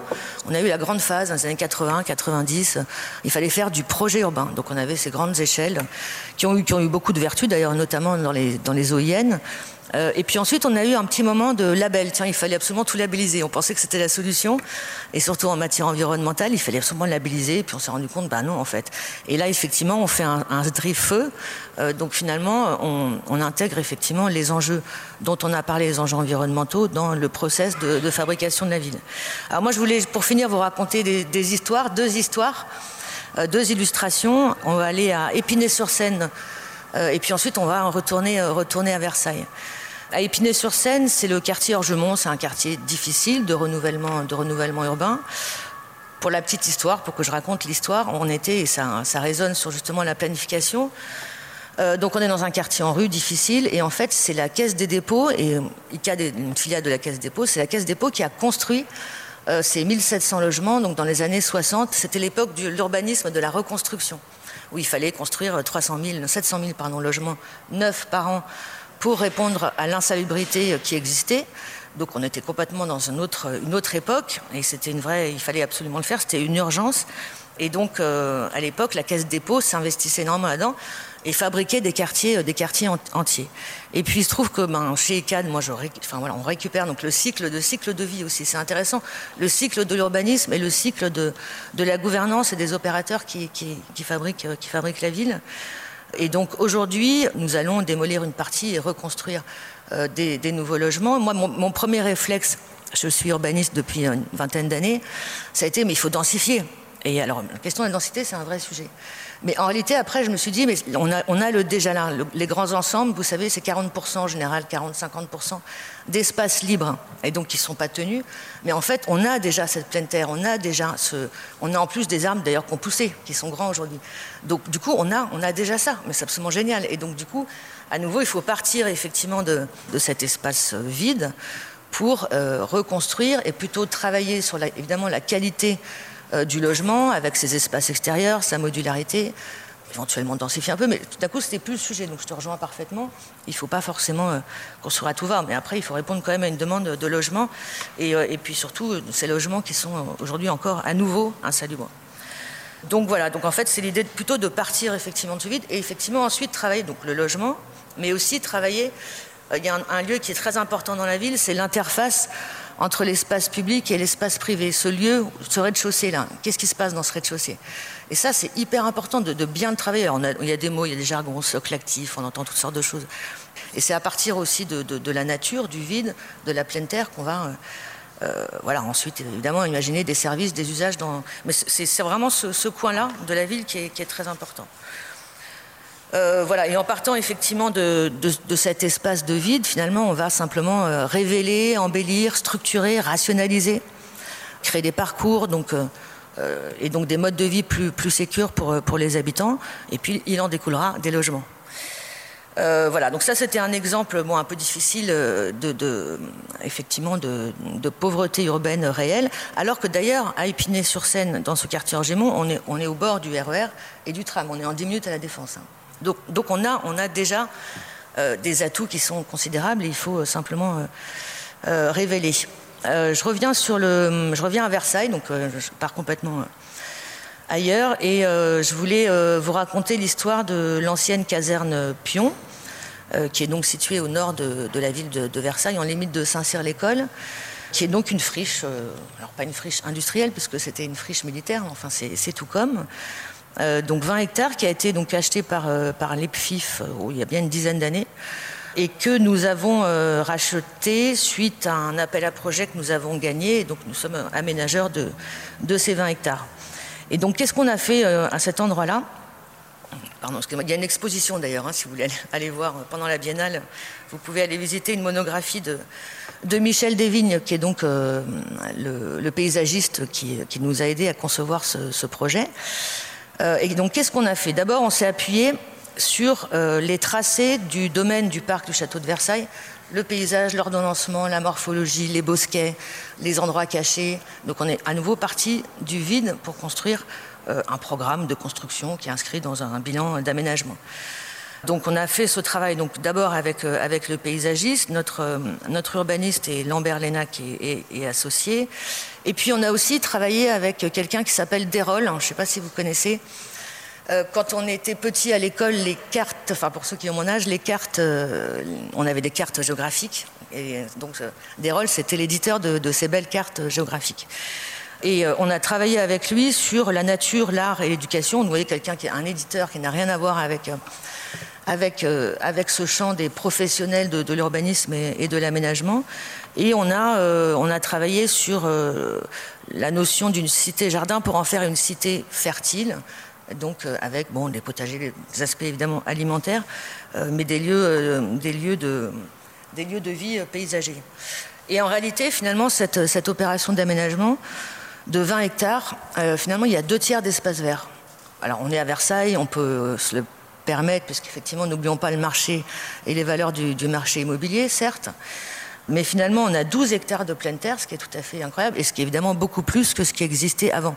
D'ailleurs, souvent, il faudrait qu'on fasse euh, l'étude, mais souvent, les friches industrielles, finalement, on les renature plus que ce qu'on imagine, parce que, voilà, par, définition, enfin par nature, une industrie, en général, elle s'étale énormément. Et on a les exemples à Saint-Ouen qu'on voit autour de nous. Donc là, on a 12 hectares de pleine terre. On, essaye de préserver la biodiversité, évidemment. Ce pas des sujets faciles à mettre en œuvre, on pourrait y revenir. On plante 4000 arbres, 4000 arbres. Donc c'est, euh, on réemploie les terres, on les fertilise pour euh, les utiliser pour les espaces qui vont être dédiés à la ferme, avec la ferme de, de, Galie. On utilise évidemment des matériaux nobles, briques, alors pas du bois, briques, pierre, terre. On a des réseaux évidemment ENR en géothermie, on a une gestion à ciel ouvert des, eaux pluviales et un quartier qui est, sans, voiture. Quartier aussi composé d'écoles et d'équipements. Donc voilà, donc en fait c'est un bel exemple aussi de renaturation et je ne suis pas persuadée qu'il y en ait, je pense qu'il y en a beaucoup en Ile-de-France. Donc voilà, c'est un peu comme ça que je pense qu'il faut continuer de, de travailler. Je cite que des bons exemples, bien sûr. Merci. Euh, ce que, j'ai trouvé aussi intéressant dans les, projets que vous, présentez, c'est que vous avez une approche euh, assez globale. Euh, là, vous avez parlé de nature en ville et vous avez parlé de logement. Vous avez rapidement évoqué la question de l'activité, mais en fait, au niveau d'ICAD, vous intervenez sur l'ensemble des fonctions de la ville. Et donc, est-ce que vous voulez nous, détailler un peu la manière dont vous concevez un peu la, question de la reconstitution de nouvelles centralités, peut-être dans ces quartiers sur lesquels vous intervenez, puisque le, le polycentrisme, c'est aussi un sujet qui, qui intéresse la révision du schéma directeur je l'ai dit un petit peu tout à l'heure, on a, je ne veux pas faire de la pub pour euh, ICAD, c'est pas le sujet, mais c'est vrai que donc, plutôt de façon générale, les promoteurs euh, immobiliers aujourd'hui travaillent effectivement sur la reconversion des bâtiments de bureaux, ça c'est un vrai sujet. Pour en faire autre, chose, il faut préserver le développement économique et on est quand même dans une région qui est quand même très tertiarisée. Euh, mais pour autant, effectivement, on a, quand même encore un million et demi, on a un million et demi de stock de bureaux, vous vous rendez compte, un million et demi. Et effectivement, avec les décrets tertiaires qui vont euh, inciter de plus en plus à les transformer, c'est une bonne chose. Mais, voilà, il faut effectivement répondre à, à, cette, demande. On a, aussi euh, un développement de parcs d'activités, de logistique, d'hôtels d'activités qui, sont, qui doivent mieux répondre à cette, à cette, à cette demande économique. Bon, sur la polycentralité, c'est euh, les gares, par exemple. Alors, les gares, les gares du Grand Paris, on focus là-dessus, mais en fait, il y a 400 gares existantes. 400 gares existantes. Donc effectivement, il faut s'appuyer. Par exemple, quand je parle d'Épinay, on a une gare et on, a un RER et un tram. Donc euh, il faut évidemment euh, travailler cet existant et pas que le, le nouveau, pas que euh, évidemment la ville industrialisée, je pense.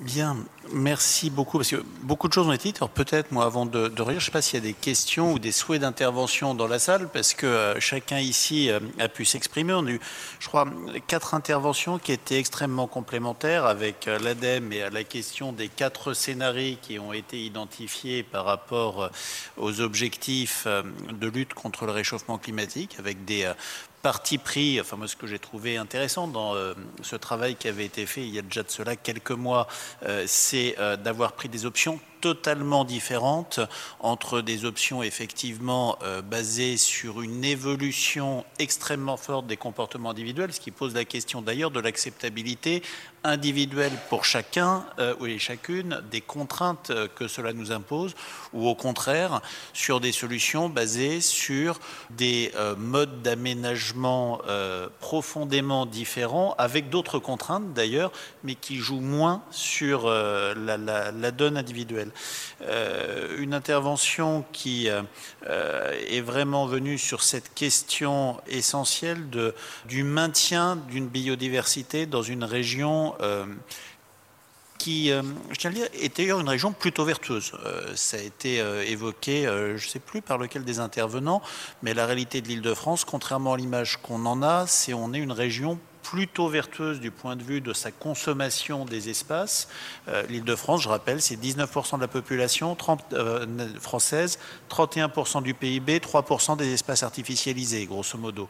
Donc de ce point de vue-là, euh, ça ne veut pas dire qu'on euh, ne doit rien faire, qu'on ne doit pas aller vers du mieux, mais on a toujours, euh, on est une région plutôt, euh, plutôt vertueuse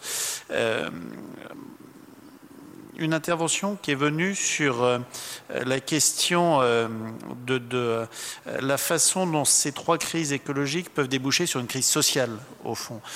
Comment est-ce que l'on peut essayer de parvenir à une sobriété plus forte sur la construction de logements tout en gardant une accessibilité au logement pour tous, ce qui est une problématique majeure. L'accessibilité au logement pour tous, elle est aujourd'hui déjà extrêmement faible. La crise du logement, elle est extrêmement forte dans les zones tendues L'Île-de-France en fait partie. Nous ne sommes pas la seule métropole aux zones tendues, mais l'Île-de-France en fait partie.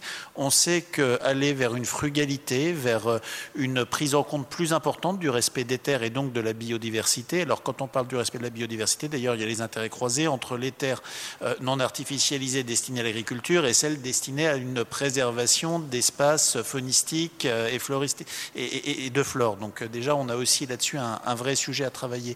Mais pour revenir à ce que vous disiez, on sait que la limitation de la consommation des espaces va entraîner une augmentation du coût des bâtis. Euh, travailler sur une friche industrielle, c'est quelque chose qui coûte plus cher. Vous avez évoqué euh, ce, site dans lequel nous sommes. Alors sans euh, vouloir dévoiler de secret d'État, c'est un site qui va faire l'objet d'un plan friche, c'est-à-dire d'un subventionnement par la région à hauteur d'un million et demi et quelques, si ma mémoire est bonne, nous allons passer en commission permanente à la fin de la semaine pour permettre la réhabilitation et la réutilisation du site. La réalité, c'est que le coût euh, de réutilisation de ce bâtiment, sans une subvention publique, sans une aide publique, n'aurait pas d'équilibre ou de viabilité économique. Donc ça veut dire que bien souvent le réemploi, la réutilisation est aussi un modèle économique à pouvoir trouver et pose la question euh, des modalités euh, que collectivement nous pouvons mettre en œuvre pour faire en sorte de ne pas créer encore plus ce phénomène de gentrification entre des hypercentres réservés à une population plutôt privilégiée et des populations fragilisées de plus en plus repoussées, où la ville du quart d'heure, ça devient en fait pour malheureusement beaucoup trop de nos, euh, compatriotes euh, un mythe. Euh, et puis un certain nombre d'exemples concrets de réorganisation, de recréation de la ville, avec un sujet aujourd'hui majeur qui est la réutilisation des espaces tertiaires. alors souvent, la tarte à la crème du moment, c'est la transformation d'espaces tertiaires en espaces de logement. La réalité, c'est que ce n'est pas forcément toujours faisable pour des questions de normes, mais ces espaces tertiaires peuvent aussi être réutilisés utilisé pour du tertiaire ou pour du service public. Enfin, on n'est pas obligé de transformer du bureau en logement. Euh, mais l'une des difficultés que nous avons euh, aujourd'hui de manière extrêmement concrète euh, touche à l'acceptabilité. Parce qu'aussi curieux que ça puisse paraître, pour le coup, je prends vraiment une casquette d'élu local, y compris lorsque l'on transforme un immeuble du bureau vide depuis des années en immeuble de logement. Alors il y a une question de recette pour la commune entre quelque chose qui lui rapporte et quelque chose qui lui coûte. Quand vous avez des entreprises, ça ne vous coûte pas. Quand vous avez des habitants, ça vous coûte. Mais assez souvent, on se retrouve maintenant à avoir une inacceptabilité de la part des riverains qui préfèrent presque avoir euh, un immeuble inoccupé ou un bâtiment inoccupé plutôt que d'avoir euh, de nouvelles personnes qui viennent à côté. On a un véritable sujet. Là, on est plus dans la sociologie, dans la psychologie, dans la façon dont on peut expliquer la ville, on peut accompagner le changement, mais euh, la réalité de ces espaces qui sont des espaces perdus, des espaces utiles, des espaces qu'on peut reconquérir, c'est que mathématiquement ça tombe bien, arithmétiquement ça tombe bien, euh, opérationnellement euh, c'est encore quelque chose qui est un petit peu plus compliqué à tenir. On arrive à le faire, mais il y a encore, je crois, collectivement beaucoup de chemin. Voilà, j'ai été beaucoup trop long et puis je pense que ça serait bien si un certain nombre de, personnes dans la salle souhaitaient intervenir et faire réagir nos quatre intervenants. Oui, bonjour, euh, je suis Madame Charmet, euh, directrice régionale Île-de-France à l'Office français de la biodiversité. Euh, j'avais une question concernant les quatre scénarios élaborés par l'ADEME. comme vous le disiez, Monsieur le Président, chacun engendre un certain nombre de contraintes et j'aurais voulu savoir si le critère du, du bien-être du vivant et notamment de l'espèce humaine avait été pris en compte dans l'élaboration de ces scénarios. C'est une bonne question, merci euh, pour euh, l'avoir posée. Donc, on a fait euh, plusieurs analyses de sensibilité, hein, technico, économique, sociologique, etc. Et donc, effectivement, on a sur le plan du bien-être, on n'a pas forcément bâti un référentiel ou des indicateurs. On a plutôt questionné les gens. Donc on a fait un panel de 31 euh, citoyens qu'on a euh, passé au crible là, de ces quatre scénarios pour euh, s'approprier le contenu, en particulier sur les changements de comportement individuel, voire collectif, face à la contrainte, parce que parfois on a quand même des scénarios de contrainte, soit face à des logiques d'incitation, comment ils réagissaient vis-à-vis vis-à-vis de tout cela? Et ce qui est intéressant, alors j'ai pas forcément ces éléments précisément là sur moi, mais je vous invite à nouveau là de consulter. On a un feuilleton spécifiquement euh, dédié là-dessus, mais ce qu'on comprend, ce qui est intéressant, c'est d'ailleurs les modes de vie. On, a, on arrive dans le dialogue et dans la discussion parfois à démystifier ce qu'on entend, ce qu'on entend est véritablement d'ailleurs évolution des modes de vie. Et parfois, dans cet exercice-là, on s'est appuyé sur des, sur des sociologues. On a beaucoup travaillé avec l'IDRI, qui est, un, qui est le, enfin, le laboratoire de, Sciences Po, de Sciences po sur la question des, des, modes de vie. Et, on est revenu un peu sur 40 ans en arrière. Quelles ont été certaines transformations de manière très, très caricaturale, je crois qu'on a interdit euh, la, distribution de l'alcool euh, à l'école euh, en 1952, la question du droit des votes pour, pour les femmes, l'émancipation aussi sur le droit au travail. Enfin, on revient sur 40 ans, 50 ans en arrière, on voit qu'il y a eu des profondes mutations de notre société au profit effectivement d'avancées, d'avancer de progrès. Donc maintenant, c'est comment on retravaille ces questions de récit et on voit que finalement nos scénarios vont être extrêmement importants avant tout plutôt d'avoir une approche presque scientifique et technique avec des tableaux euh, croisés dynamiques, d'hypothèses, euh, de boucles d'itération, c'est raconter une histoire qui pose une vision concrète d'un modèle souhaité de la société de demain. Donc c'est pour ça que sur ces changements de comportement, lorsqu'on a évalué euh, cette notion de bien-être, on n'a pas forcément je vous ai dit, voilà, mis en place d'indicateurs, mais plutôt questionner. Et, euh, et, en questionnant, on sent que les, changements de mode de vie ne sont pas finalement une barrière inatteignable. C'est ce qu'on a un peu voilà, perçu euh, de cet échange, mais que c'était euh, contraint, que ça allait être difficile. Quoi. Peut-être pour faire le lien entre cette question d'acceptabilité, la crise sociale et ce qu'on vient de dire en fait. Euh, à la fin, cette question de transformer notre quotidien, alors qu'on a pris l'habitude de transformer plutôt dans des grandes opérations, plutôt dans la, dans la périphérie. Et que, disons-le, on a aussi fait quelques mauvais exemples hein, qui donnent pas envie. Hein, euh, on, a, on, a, aussi vacciné les Français contre ça, hein, la densification ou la transformation de leur quotidien. Euh, finalement, on retrouve ces questions de mise en débat. Hein, est-ce qu'on accepte une transformation de son mode de vie, de manger moins de viande, mais aussi d'avoir son voisin qui construit un étage sur son garage ou d'avoir une opération, euh, un projet urbain euh, de l'autre côté, euh, de l'autre côté de la rue? Et ce qui fait que finalement, ce, ce pivot, la transformation de l'existant, pivot de la transition de la fabrique de la ville et donc des transitions globales, parce qu'on est à la tête finalement d'une bonne partie des problèmes, faut, faut en être conscient, c'est aussi un enjeu démocratique. Comment est-ce qu'on explique le pourquoi avant de, débattre du comment, etc.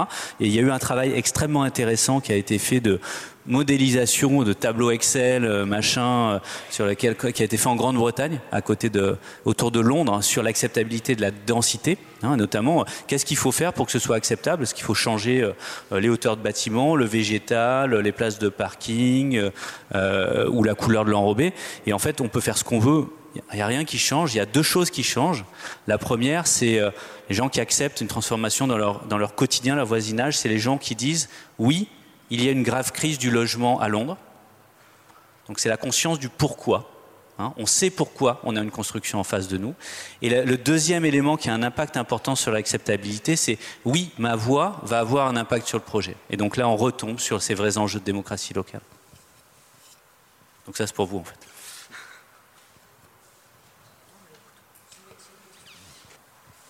Bonjour, moi je suis, euh, je suis élu régional, mais je suis surtout euh, maire d'une commune de Grande Couronne.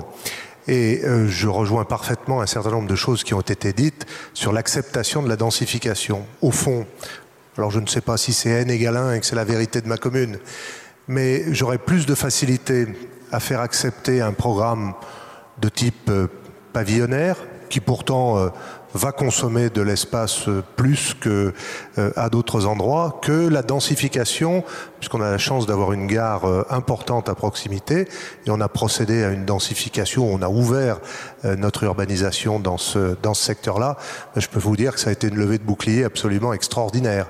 Et pourtant quand on fait les comptes et qu'on essaye le fait de les faire objectivement à partir de certaines opérations on fait partager à plus de personnes des espaces de qualité, des espaces verts, puisque l'espace vert d'un très grand euh, pavillon ou d'une très grande emprise foncière avec une maison bourgeoise et, et, et, euh, et un grand jardin, ben finalement on le fait partager à plus de personnes euh, qui sont euh, les résidents euh, de la de l'opération qui a été qui a été réalisée et qui en plus a l'immense mérite à mon avis de de tourner enfin de, de, de permettre à un certain nombre d'habitants d'habiter dans des locaux parfaitement parfaitement modernes.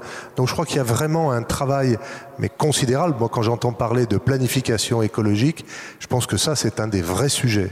Et le deuxième qui est extrêmement euh, important c'est de une fois que cette question-là euh, sera un petit peu, un petit peu plus pilotée, euh, qu'on aura peut-être un petit peu plus convaincu, c'est de donner réellement le pouvoir et la liberté à ce moment-là aux élus de terrain, et eh bien de pouvoir disposer aussi des moyens pour pouvoir mettre à disposition des habitants les équipements qu'ils sont légitimement en droit d'attendre. C'est-à-dire que quand on part de la maison dont je vous parlais, qui est occupée par une personne qui a un petit peu pris d'âge, qui réalise son bien parce que tout d'un coup elle se dit ça serait mieux que j'aille vivre au bord de la mer, euh, je voudrais bien terminer ma vie là-bas, qui réalise son bien et qui donc pour qui le jeu, si, tant est qu'il y ait un jeu, c'est de vendre le plus cher possible et donc de réaliser sa charge foncière sans qu'il y ait un jugement de valeur dans ma façon de voir les choses. Hein. C'est-à-dire que euh, j'ai pas de, euh, j'ai pas d'état d'âme là-dessus. simplement, euh, ensuite, il faut qu'on puisse apporter euh, à partir du fruit aussi de cette vente, parce qu'au fond, ceux qui font la ville, c'est ceux qui la décident à un moment. C'est-à-dire ceux qui, donc il faut qu'ensuite ils puissent assurer à ceux qui prendront la succession euh, les, les aménités les services dont ils ont euh, dont ils ont besoin. Donc je crois que euh, ça, à mon sens, ça n'est pas encore assez euh, pris euh, en, en, question. Il y a bien sûr des collectivités et l'État aussi qui de temps en temps mettre la main à la poche pour pour permettre de boucler certaines opérations, mais force est de constater que dans certains cas, les gens attendent pendant très longtemps les services qu'on leur avait promis. Alors vous me direz, les promesses n'engagent que ceux qui les écoutent, mais enfin, euh, il y a des fois, ça dure un petit peu à certains endroits. Oui, en deux mots, ça pose euh, une question euh, un petit peu annexe qui est la question des moyens dont disposent les collectivités. Parce que pour le coup, euh, assez souvent, la densification ou l'accueil de nouvelles populations euh, est vécu plus comme une crainte que comme une opportunité. Euh, on a connu un modèle de développement urbain pendant des décennies où l'arrivée de nouveaux habitants permettait de financer des équipements nouveaux, bénéficiant non seulement aux nouveaux arrivants, mais aussi à ceux qui étaient déjà là. Et la réalité, euh, depuis une quinzaine d'années, quand on sort de quelques OIN, alors les OIN, euh, ça représente quand même 20% des espaces naturels consommés en Ile-de-France. Hein. Sur les dix dernières années, on est à 7700 hectares consommés euh, en Ile-de-France, dont 20% sur les OIN, donc sous pilotage d'État. Mais la réalité, c'est que quand on des OIN et quand on est sur des travails, sur du travail, sur une friche, sur de la requalification d'immeubles de bureaux ou autres, l'arrivée de nouveaux habitants est plutôt pris comme la crainte d'avoir une diminution de services publics que comme euh, la chance d'en avoir de nouveaux. Euh, bon, on n'est pas là pour avoir un discours euh, totalement politique, mais enfin, quand on parle de la question des cartographies scolaires, de la question du non-remplacement d'enseignants, bah, quand vous êtes maire, effectivement, et que vous avez déjà des enseignants non remplacés, que vous avez des classes, parce que vous n'êtes pas classé en ZEP à 28, 29, 30, 31 élèves, et qu'on vous dit il y a un nouvel immeuble qui arrive, ou il y a un immeuble de bureau qui est transformé en immeuble de logement avec des familles, la réalité des populations c'est qu'aujourd'hui, il y a une forme de crainte et de peur. Et je pense qu'on a cette obligation par rapport à un pays qui est en crise du logement profonde, parce que ce que vous disiez est un phénomène majeur sur le Grand Londres, comme en Ile-de-France, on est dans une situation de crise du logement. Il y a non seulement ce phénomène d'explication, mais il y a aussi euh, redonné une vision positive et dynamique de la création de la ville. La création de la ville, ça n'est pas que de l'amener de logement, c'est de l'amener de services publics. C'est aussi recréer cet équilibre entre logement, travail, service public, qu'on a certainement perdu pour beaucoup de très mauvaises raisons depuis déjà quelques décennies. Et euh, un mot sur la question de la densité. Euh, la densité est souvent vécue comme une peur et comme une crainte en disant on vivra moins bien. Euh, bon, Paris est une des capitales européennes qui a la plus forte densité urbaine, c'est pas la capitale la plus désagréable à, vivre, et les quatre communes à la plus forte densité en Ile-de-France sorties de Paris, vous avez euh, Levallois, euh, Montrouge, Vincennes et euh, la quatrième, j'ai un doute, je ne sais pas si pas plutôt, enfin on est sur quatre communes qui sont des communes franciliennes qui font partie de celles qui sont plutôt des lieux de destination ou qui ont une image plutôt accueillante pourquoi Comme quoi la densité en tant que telle n'a strictement rien à voir avec la qualité de vie qui est apportée. Euh, la densité, elle est très souvent confondue avec euh, de l'immeuble extrêmement vertical, de la dégradation du cadre de vie, le travail sur les rez-de-chaussée, le travail sur cette jonction entre euh, l'habitat et la ville, le travail sur les espaces communs, c'est quelque chose qui permet de recréer de la densité heureuse. Mais aujourd'hui, la densité, alors que c'est quelque chose qui peut être heureux, est quelque chose qui fait peur. Plus de questions? Il est 18h pile. On a super bien tenu. Ah, je voulais juste rajouter juste un, mot, peut-être, c'est sur la temporalité, parce que ça, c'est important aussi pour fabriquer, tout, ça. Euh, peut-être que demain, il va falloir qu'on s'attelle aussi aux fameuses friches commerciales de périphérie. Ça, on n'y est pas encore. On a un pays où il y a beaucoup de régulation et ça marche bien. Je trouve finalement, il y a plein de choses à améliorer, en particulier pour le financement des équipements publics. Mais, euh, là, il va falloir qu'on. Je pense que voilà, il y a des gros sujets sur. Euh, parce que ces gens-là, ils sont pas dans la même temporalité, ils sont sur un temps court la distribution, le domaine de la distribution ou, ou même l'industrie, c'est un temps court, c'est pas le temps de l'urbanisme. Euh, donc voilà, je voulais juste euh, appuyer un peu là-dessus sur la temporalité qu'il faut aussi qu'on prenne en compte. Euh, Merci. Euh, je me permets du coup juste en, guise de conclusion de vous dire qu'il y a un Corners Drift. Alors je ne sais pas si vous avez vu, c'est ce que tu allais dire, tu veux que je te laisse là euh, Donc c'est une petite salle qui est accessible via des escaliers depuis la, la salle où vous trouverez l'exposition élémentaire euh, au sous-sol. et donc c'est une salle dédiée au schéma directeur où vous pourrez retrouver un ensemble de, supports sur le schéma directeur et notamment une belle fresque qui fait un historique de la planification régionale. Merci beaucoup à toutes et tous de votre attention et euh, rendez-vous aux prochaines tables rondes de l'Institut.